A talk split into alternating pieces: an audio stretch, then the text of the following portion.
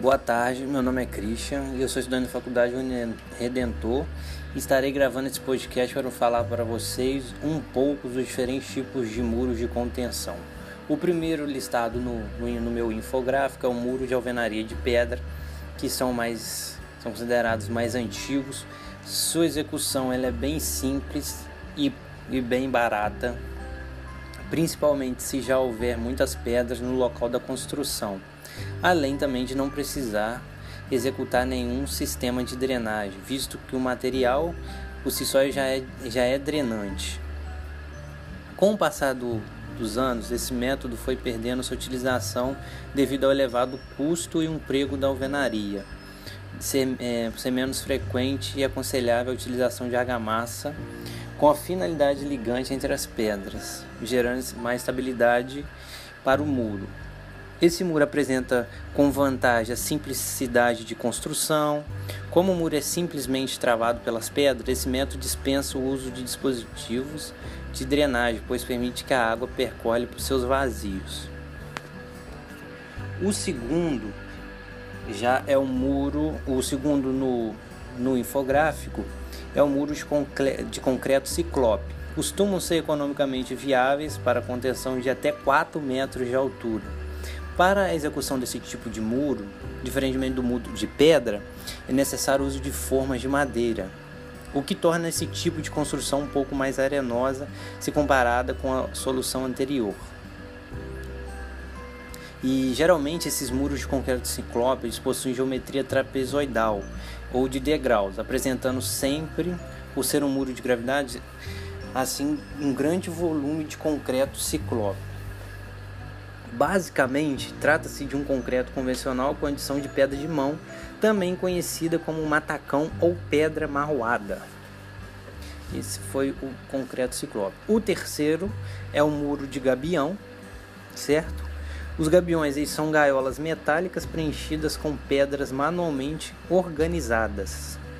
Os gabiões geralmente eles também têm dimensões de 2 por 1 por 1, porém no caso de muros com grande comprimento, é, podem ser utilizadas é, utilizados gabiões de, é, com dimensões 4 por 1 por 1 e por serem formados por pedras possuem propriedades drenantes, não necessitando assim de um dispositivo extra de drenagem ao longo do muro, certo? Sua estrutura ela possui vazios, né, que tornam o muro de gabião permeável. Assim é possível a drenagem do fluxo da água que está sendo contido. Por se tratar de uma estrutura flexível que suporta determinadas deformações sem correr o risco de romper, esses muros de gabiões eles podem ser instalados seguindo o formato do solo. E o quarto, é, o quarto muro de contenção, que é o de pneus.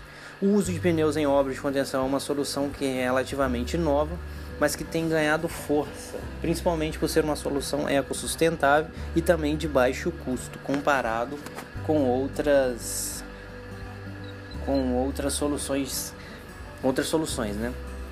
É, no interior dos pneus que são postos de maneira horizontal eles são assim montados né, de forma horizontal uma mistura de solos é adicionada e compactada. Os pneus são amarrados preferencialmente por meio de cordas de polipropileno.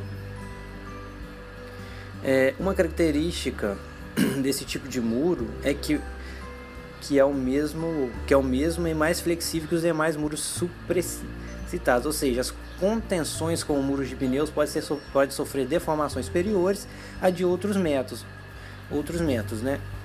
O quinto muro e penúltimo é o muro de concreto armado. O muro de concreto armado ele é formado por uma sapata corrida e uma parede. Ambos eles ambos possuem uma armadura e preenchido de concreto.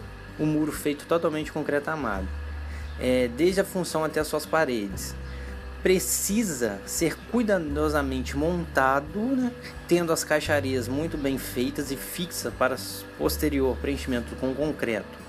Ele é um muro caro e de processo demorado, porém oferece alta estabilidade. Hum... É, e alta estabilidade. E o último muro no, no infográfico é o muro de solo, muro de solo, muro de solo, saco de solo cimento. É, são muito utilizados esse tipo de muro. São executados geralmente com uma mistura de, de solo cimento com uma proporção de 1 para 15, de 1 para 10, envolvidos em um saco de poliéster. Na execução, é, desses muros de saco de solo cimento são colocados manualmente em posição horizontal, seguindo a orientação do muro e depois de posta cada fiada. Os sacos são compactados geralmente de maneira manual com soquetes, né, de modo a diminuir o volume de vazio nos mesmos e aumentar a estabilidade do muro. Tal técnica tem se tornado muito comum ultimamente e por ser uma solução econômica, né, se comparada com o muro de concreto ciclópico, pela não necessidade de mão de obra especializada e por ser uma solução para o uso de solos residuais. Esse foi os tipos de diferentes tipos de, de muros de contenção é, falado no meu infográfico na apresentação. Muito obrigado.